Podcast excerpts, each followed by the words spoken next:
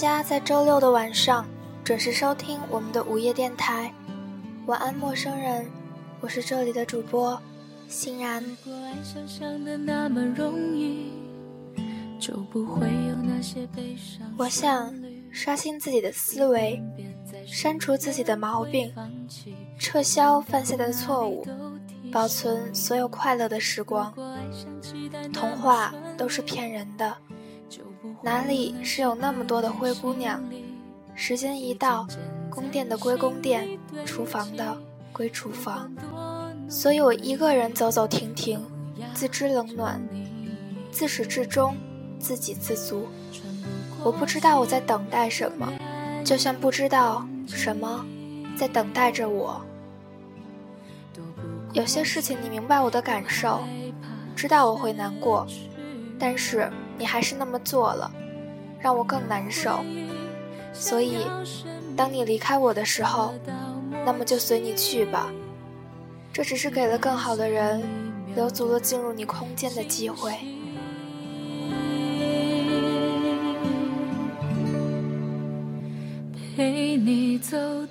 此时此刻你们听到的歌曲来自于张靓颖，陪你走到底，来自于前一段时间我非常喜欢的一部电视剧《我爱男闺蜜》。今天是10月4号，距离11小长假结束还有3天的时间。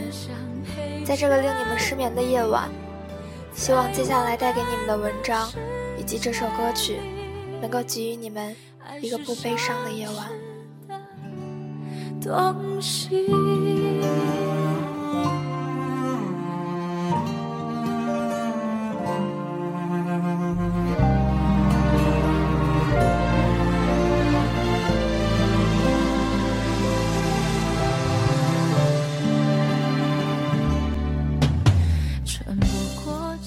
失去曾拥有的一切的时候，你就会发现什么是你唯一需要的。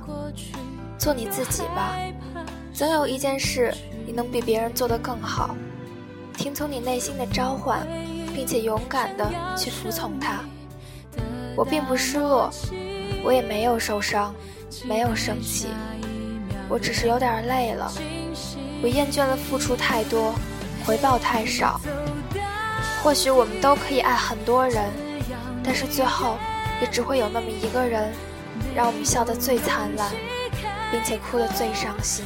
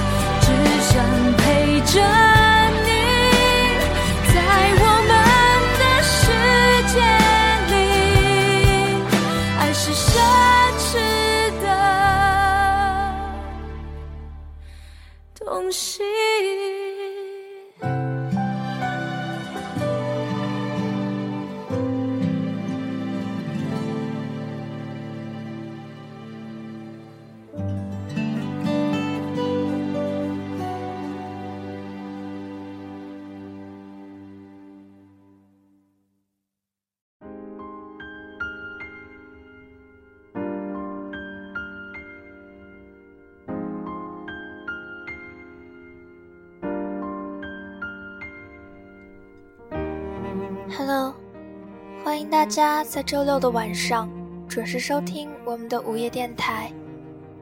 晚安陌生人，我是这里的主播欣然。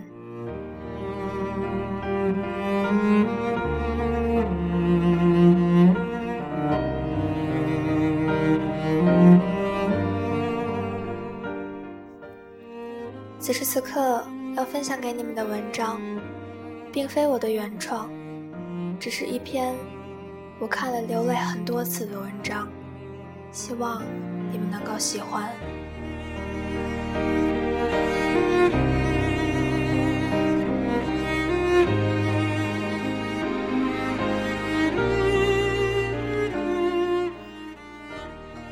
2007年的夏天，我将一头酒红色的长发重新染回黑色，戴上黑框眼镜，刘海垂下来挡住眼睛，暗藏着一个拒绝的姿态。我的耳朵上有16个耳洞，镶嵌着16枚小小的耳钉，亮晶晶的。我的左手手腕上戴着一串佛珠，时刻念叨着阿弥陀佛。我的脚腕处有一个刺青，黑色的字体是你的姓氏周。这印记我一个人一路走，小心看管，不敢弄丢。我似乎从来没有好好的叫过你的名字，周沐晨。从初识起，这3个字就是我内心惶恐的原因。你知道那个故事吗？马可波罗与成吉思汗谈及全国各地时，成吉思汗问他，为什么你从来都不说起你的家乡威尼斯呢？马可波罗微笑着说，我怕我说出来之后，它就不是我的威尼斯了。我亦是这样的心情，我怕我一旦说出来，你就不再是我一个人的秘密，我怕它到了众人的眼里，就丧失了它原本的色彩和意义。我怕无数人会打量它，猜忌它，打扰它，破坏它，所以我要把我们的故事写下来，把它压在抽屉的角落里，让它一辈子这样风尘下去。这样，即使生命结束，肉身消亡，这故事还是我一个人的故事。飞得高高远远越好，斩断了线它就死掉，生命的那条线。2003年的时候，我16岁，进高1。那时候我还不认识你，一切眼泪和伤痕都还没有登台，我还不知道痛彻心扉是什么样的感觉。期中考试的时候，我偏偏那么倒霉，被分在高一届的教室。更倒霉的是，我坐的是你的桌子。你的课桌上嚣张地贴着你和你女朋友的大头贴，她开心地笑，你的脸上笑容不深，反而带着深深的宠溺和稚气，眉眼间都是磊落和叛逆。我盯着你的照片看，不知道为什么脸突然就红了。你真好看，真的真的很好看，我都不知道要怎么形容你。平日里那些形容词似乎都不足以说尽你的美，我只是很突然地想到一句话，一见不过终身。关于你的事我也听说了一些，学校里令人闻风丧胆的不良少年，所有老师提起你都头疼，可是偏偏有个有权有势的父亲，所以即使一个星期你到学校上不了3天的课，也对你无可奈何。我匆忙把试卷写完，起身要去交卷的时候，觉得好不对劲，低头一看，我的裤子上不知怎么回事沾了一大坨的口香糖，我吓了一跳，下意识地用手扯，这下更惨了，弄到整条裤子上都是。眼看着这条裤子完全就给毁了，我气得眼泪都快掉了下来，随手打开了你的课桌，想要找些什么东西，却看到你留下的纸条，上面写了一句话，口香糖的味道好吗？旁边还画了一个很欠扁的笑脸。我这才知道你是故意整坐你座位上的人，我只能叹口气，裤子上残留着你留给我的礼物，胶了卷。对了，我还报复性的把你和你女朋友的大头贴给撕了下来，装进钱包。周沐晨，别怪我手痒，我知道你女朋友已经出国去了，你每天只能对着照片想念她。可是谁叫你弄脏了我最喜欢那条裤子呢？你不仁，我不义。没想到你居然真的为了一张照片找到我们班来。当你站在门口大叫我名字的时候，全班同学的目光就像是十几只电灯泡一样射在我的脸上。我看到每个人脸上都写满了好奇，谁都不明白一向乖巧的我怎么会和你这样的人勾搭到了一起。我慢吞吞的向你走近，这时候紧张的我手心都出了汗。时隔多年，我都记得当时那种忐忑的心情，却又怀揣着些许期待的矛盾心情。你盯着我看了好久，我一用无辜的眼神呈现你的探视。我们谁也不说话。10月的风已经有了凉意，我头发被风吹得乱七八糟。你忽然笑了，你问我，你就是林卓怡？我点点头。你又接着问，那块口香糖是你享受了？我还是点点头。你的笑意更深了，弄干净没？我摇头，怎么弄都弄不下来。你是来赔我钱的吗？我怎么都没想到这句貌似平常的话会让你笑这么久。我看着你的眼角眉梢都洋溢着欢喜，好像我说了一个全世界最好笑的笑话。你伸出手来弹我的额头，林卓怡，我从不知道赔是什么意思。另外，其实你可以把裤子放到冰箱里冰冻几个小时，等到口香糖它结了冰，非常轻松就能拿下来了。我傻乎乎地哦了一声，你又深深地看了我一眼，什么话都没说就走了。我正要大松一口气时，你又转身说，那照片你拿着做个纪念吧。说真的，我当时看你特别不顺眼，你以为你是明星吗？还做个纪念？自己也说不清楚为什么，那天看到你打架的时候，我会停下来看。我一向对那样的场面是采取避而远之的态度。我更说不清为什么，当你被人从身后袭击的时候，我会毫不犹豫地冲上去替你挡住那一只啤酒瓶。当那群众人都散开的时候，你抱着我，仿佛我即将撒手人寰，那样嘶声力竭地喊，林卓怡，你别吓我。我使劲推你，就好像在推一团棉花一样，用不上一点儿力气。我想叫你别那么大呼小叫的失态，可是话还没有说出来，就感觉一股暖流从额头流下来。你用手捂住我的伤口，我感觉你整个人都在颤抖。你在我耳边说，你不会有事儿的，我保证。你带着那几个人来给我道歉的时候，我头还包扎得像个木乃伊。我迷糊地看着满脸淤青的他们，一个个低声下气地给我道歉。你眼神里透露着凛冽和锐利。他们走了以后，我问你，他们挨打了吗？你点了一根烟来抽，白色的万宝路。你背对着我，我看不到你的表情，可是你声音里有着非同一般的冷漠。你说，打他们算轻的，我更想杀了他们。你回过身来，像个顽皮的孩子。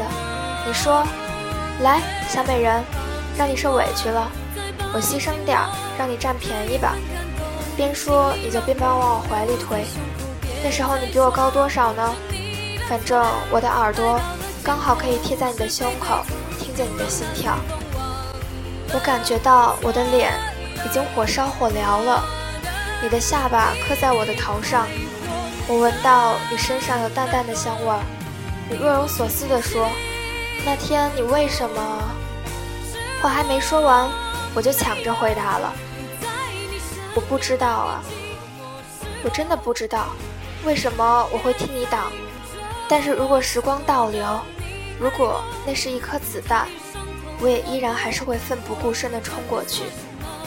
那种强大的力量，我不知道是什么，在很久很久以后的今天我才知道，那种力量的名字叫做爱情。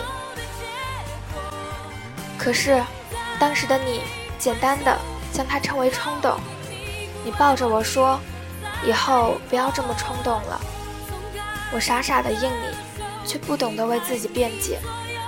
周沐晨，你怎么会知道那一刻我有多大的勇气？后来又如何撒谎骗家人的伤口的来历？如何像看到我们在走廊上拥抱的老师，解释我们的关系？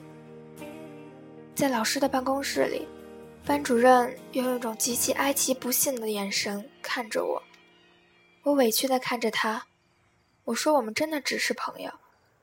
他说，如果只是这样的话，又为什么要抱在一起呢？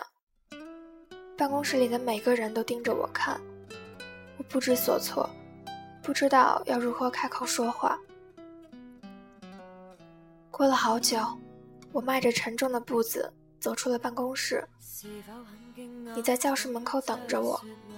我见到你时候努力挤出了一个微笑，你拉着我的手，二话不说，我也什么都没问，一路上安静地跟着你。你把我带去了一间酒吧，下午的时候酒吧里没什么人，服务生放了一首老歌，王菲的《梦醒了》，他空灵的声音百转千回地吟唱着，想跟你一辈子，至少这样梦想没有实现，想赖着你一辈子，做你感情里最后一个天使。如果梦醒时还能在一起，请允许我们相依为命。你埋头喝着杰克丹尼，我喝着蓝精灵，你说这不是酒，是苏打水。那为什么我会有一种流泪的冲动呢？你握着我的手，叫忆情，那个已经在大洋彼岸的女孩子，那个有着动人笑容的女孩子。你问我为什么要背叛你？我的头忽然很痛，我想有些事情也许真的是我误会了。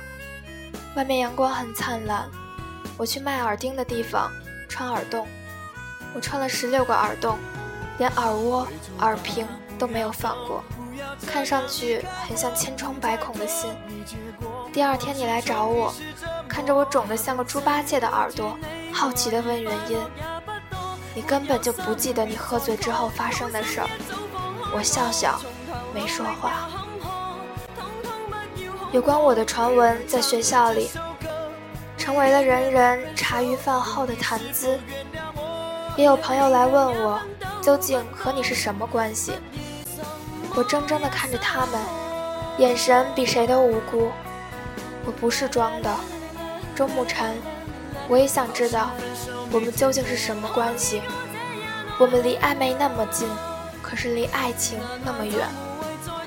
你一直都叫我小美人或者林卓怡，可是当我亲耳听到你给苏翊晴打电话的时候，你叫她亲爱的，亲爱的，亲密的爱人。我离那个称呼似乎有千万光年的距离。你忽然对我很好，愚人节的时候我打电话骗你，说我被车撞了，躺在医院。你挂了电话，心急火燎地赶到医院，却看到捧腹大笑的我。我窜到你面前说，周沐晨，愚人节快乐。本以为你又会伸出中指弹我的额头，可是你只是脸色铁青地看着我，一言不发。恐怕连你自己都不知道你沉默的样子有多可怕，仿佛晴亮的天空忽然阴黑，所有的色彩在一瞬间蜕变成灰白。我去咬你的手臂，你用力地甩开我，我可怜兮兮地跟在你身后叫你，你也不理我。我不知道你是怎么了，只是开一个玩笑而已。难道你真的希望我躺在急救室里吗？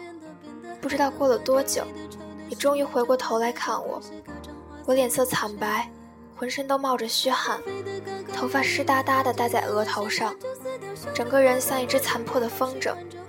你被我吓到了，你焦急地问我是不是不舒服，我却在你开口那一刹那忽然笑了。你不生气了就好。你望着我，眼睛里有什么东西一闪一闪的，像启明星一样的明亮。人来人往的街头，车辆川流不息，霓虹划伤的夜空，我们在一片嘈杂声中有了第一次认真的对话。你说疫情回来了，今天下午到。我答应去接他，可是你打电话说出了车祸，我马上就来了。我没想到你骗我。我的眼泪不能抑制地掉了下来。对不起，我不是故意的。你叹着气，皱了皱眉头，摸着我的头。好了，没事，你是小孩子嘛，我不应该怪你的。我把你的手扯过来，盖住在我的脸上。我的眼泪全部都落在了你的掌心里。至少也有一次不是吗？至少这是一次你选择了先来见我。只要有这样的一次，我就应该觉得满足了，应该是这样吧。我的声音那样沙哑，语气却又那样镇定。周沐晨，你对我动过心吗？哪怕1分钟，喜欢过我吗？我说这句话的时候，死死地盯着你的眼睛。你凝望了我好半天，然后把头转到了一边。我清楚地听到你说对不起，对不起。人间的4月天啊，为什么我感觉到了寒风掺进了骨髓？原来都是我自己的幻觉，原来都是一厢情愿的误会。你好像以为我会嚎啕大哭，我望着你焦虑的神情，反而释然了。我不难过，因为我喜欢你呀。我比世界上任何一个人都要喜欢你，我比喜欢世界上任何一个人都要更加喜欢你。你的表情忽然变得好奇怪，从来没有见过你这么难过的样子。平时含着笑的嘴角垂下来一个悲伤的弧度。你把自己手腕上的佛珠取下来，蛮横地套在了我的手腕上，然后把松紧调好。你边弄边说，这是我妈妈在世的时候帮我求来保平安的，现在我送给你，你给我老实地戴着，永远都不准取下来。我终于哇的一声哭了，我的耳洞都发炎了，16个小洞的疼痛提醒着我，16岁这一年，爱而不得。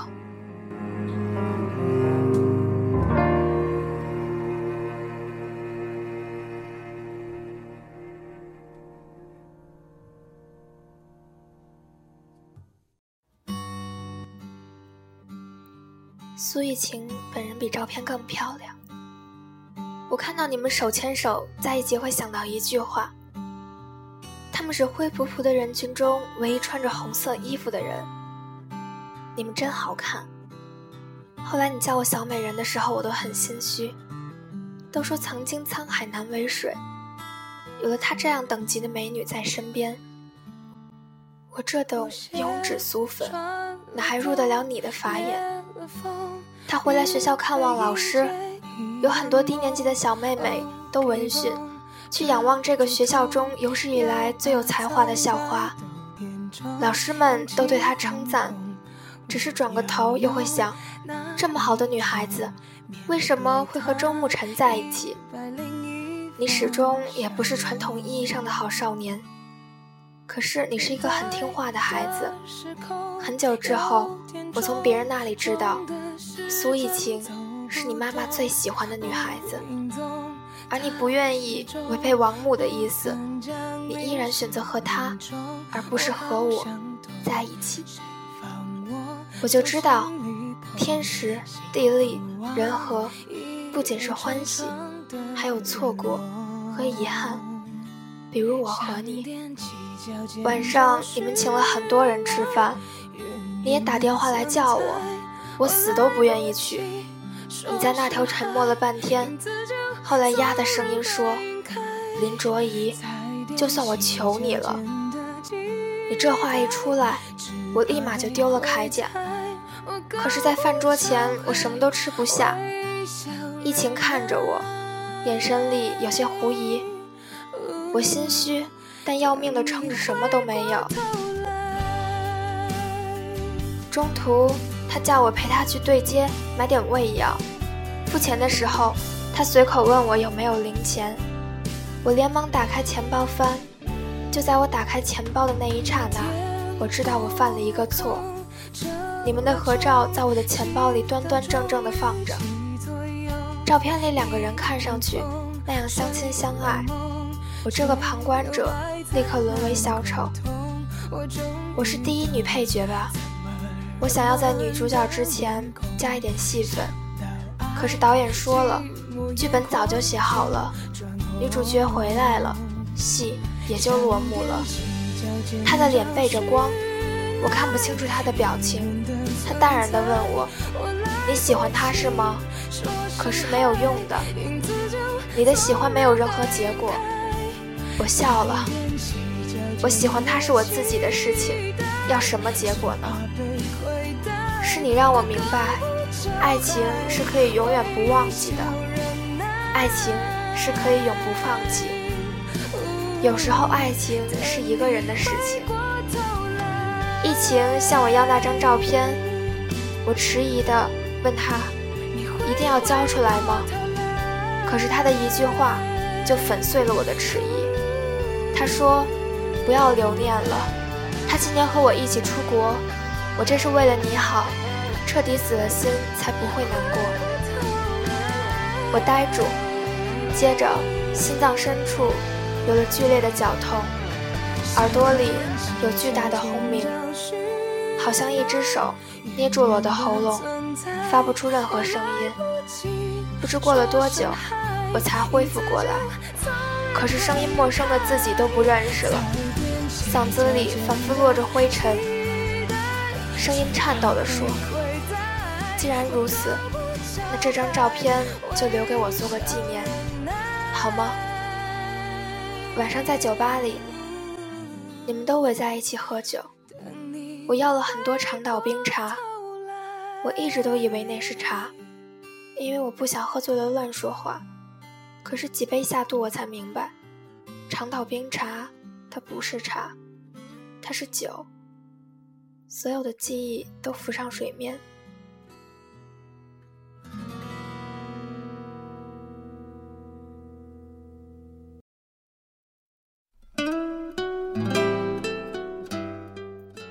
我还清楚地记得你第一次来找我的时候，满脸笑容地问我，我是不是林卓宜的时候。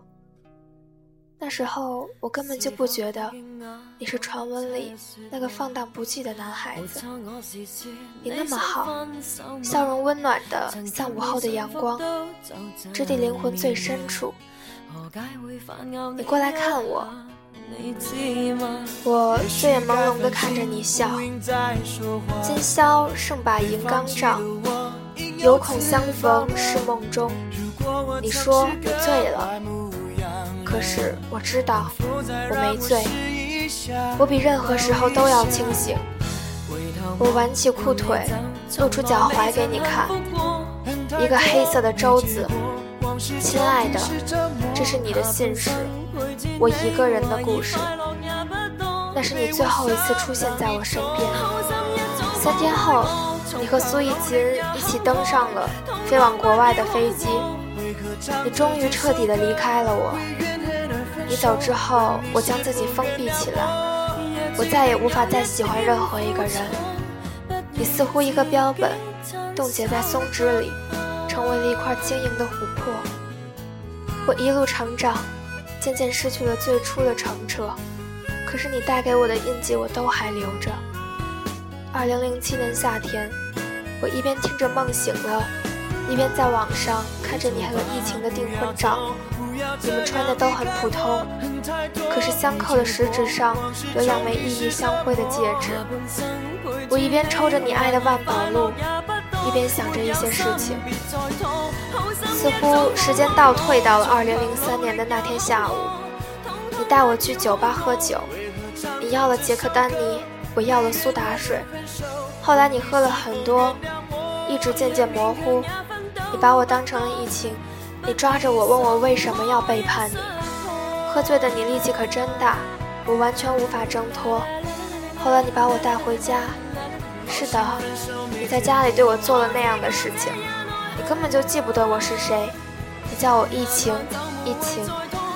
从你家出来以后，我就穿了耳洞，因为脸上还有因为羞涩而泛起的红潮。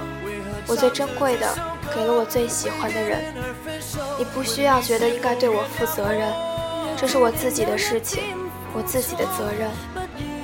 我穿了16个耳洞，代表我16岁认识你，把最好的年华献给了你。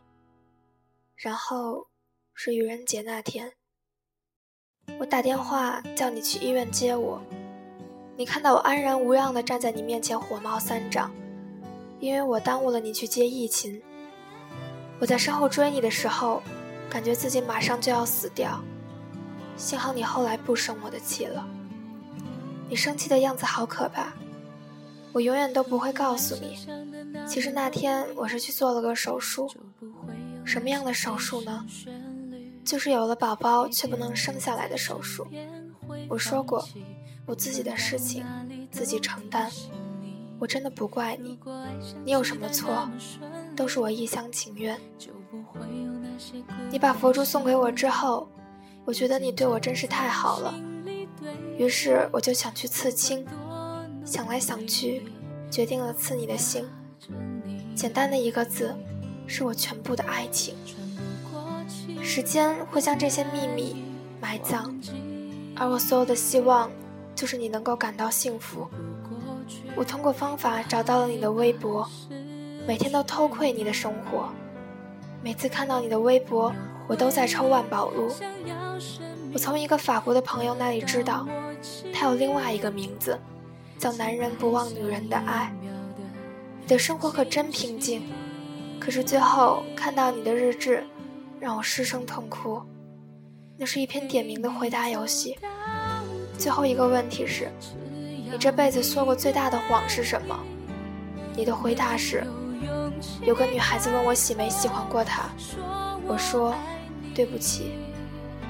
而这真实的答案4个字，其实是我很爱他。陪着你，在我们的世界里，爱是奢侈的东西。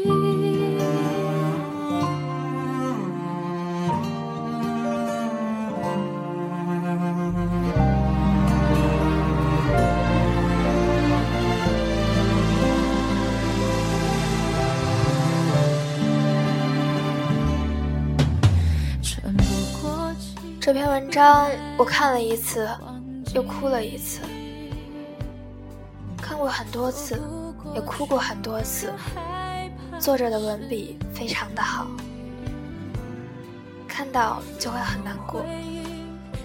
当然也希望这篇文章你们能够喜欢，并且能够让你们在听完这篇文章以后安静的入睡。晚安陌生人，我是这里的主播欣然。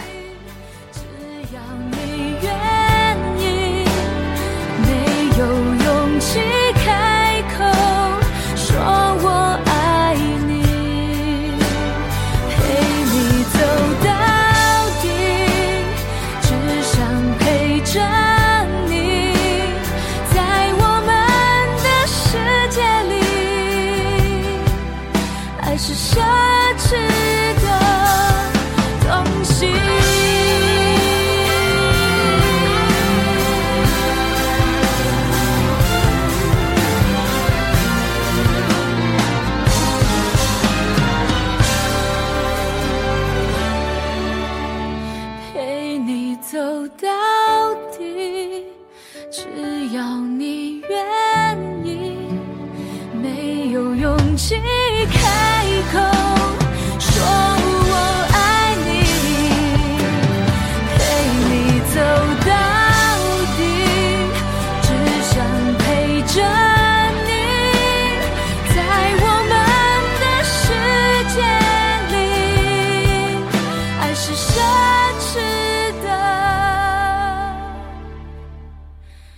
东西。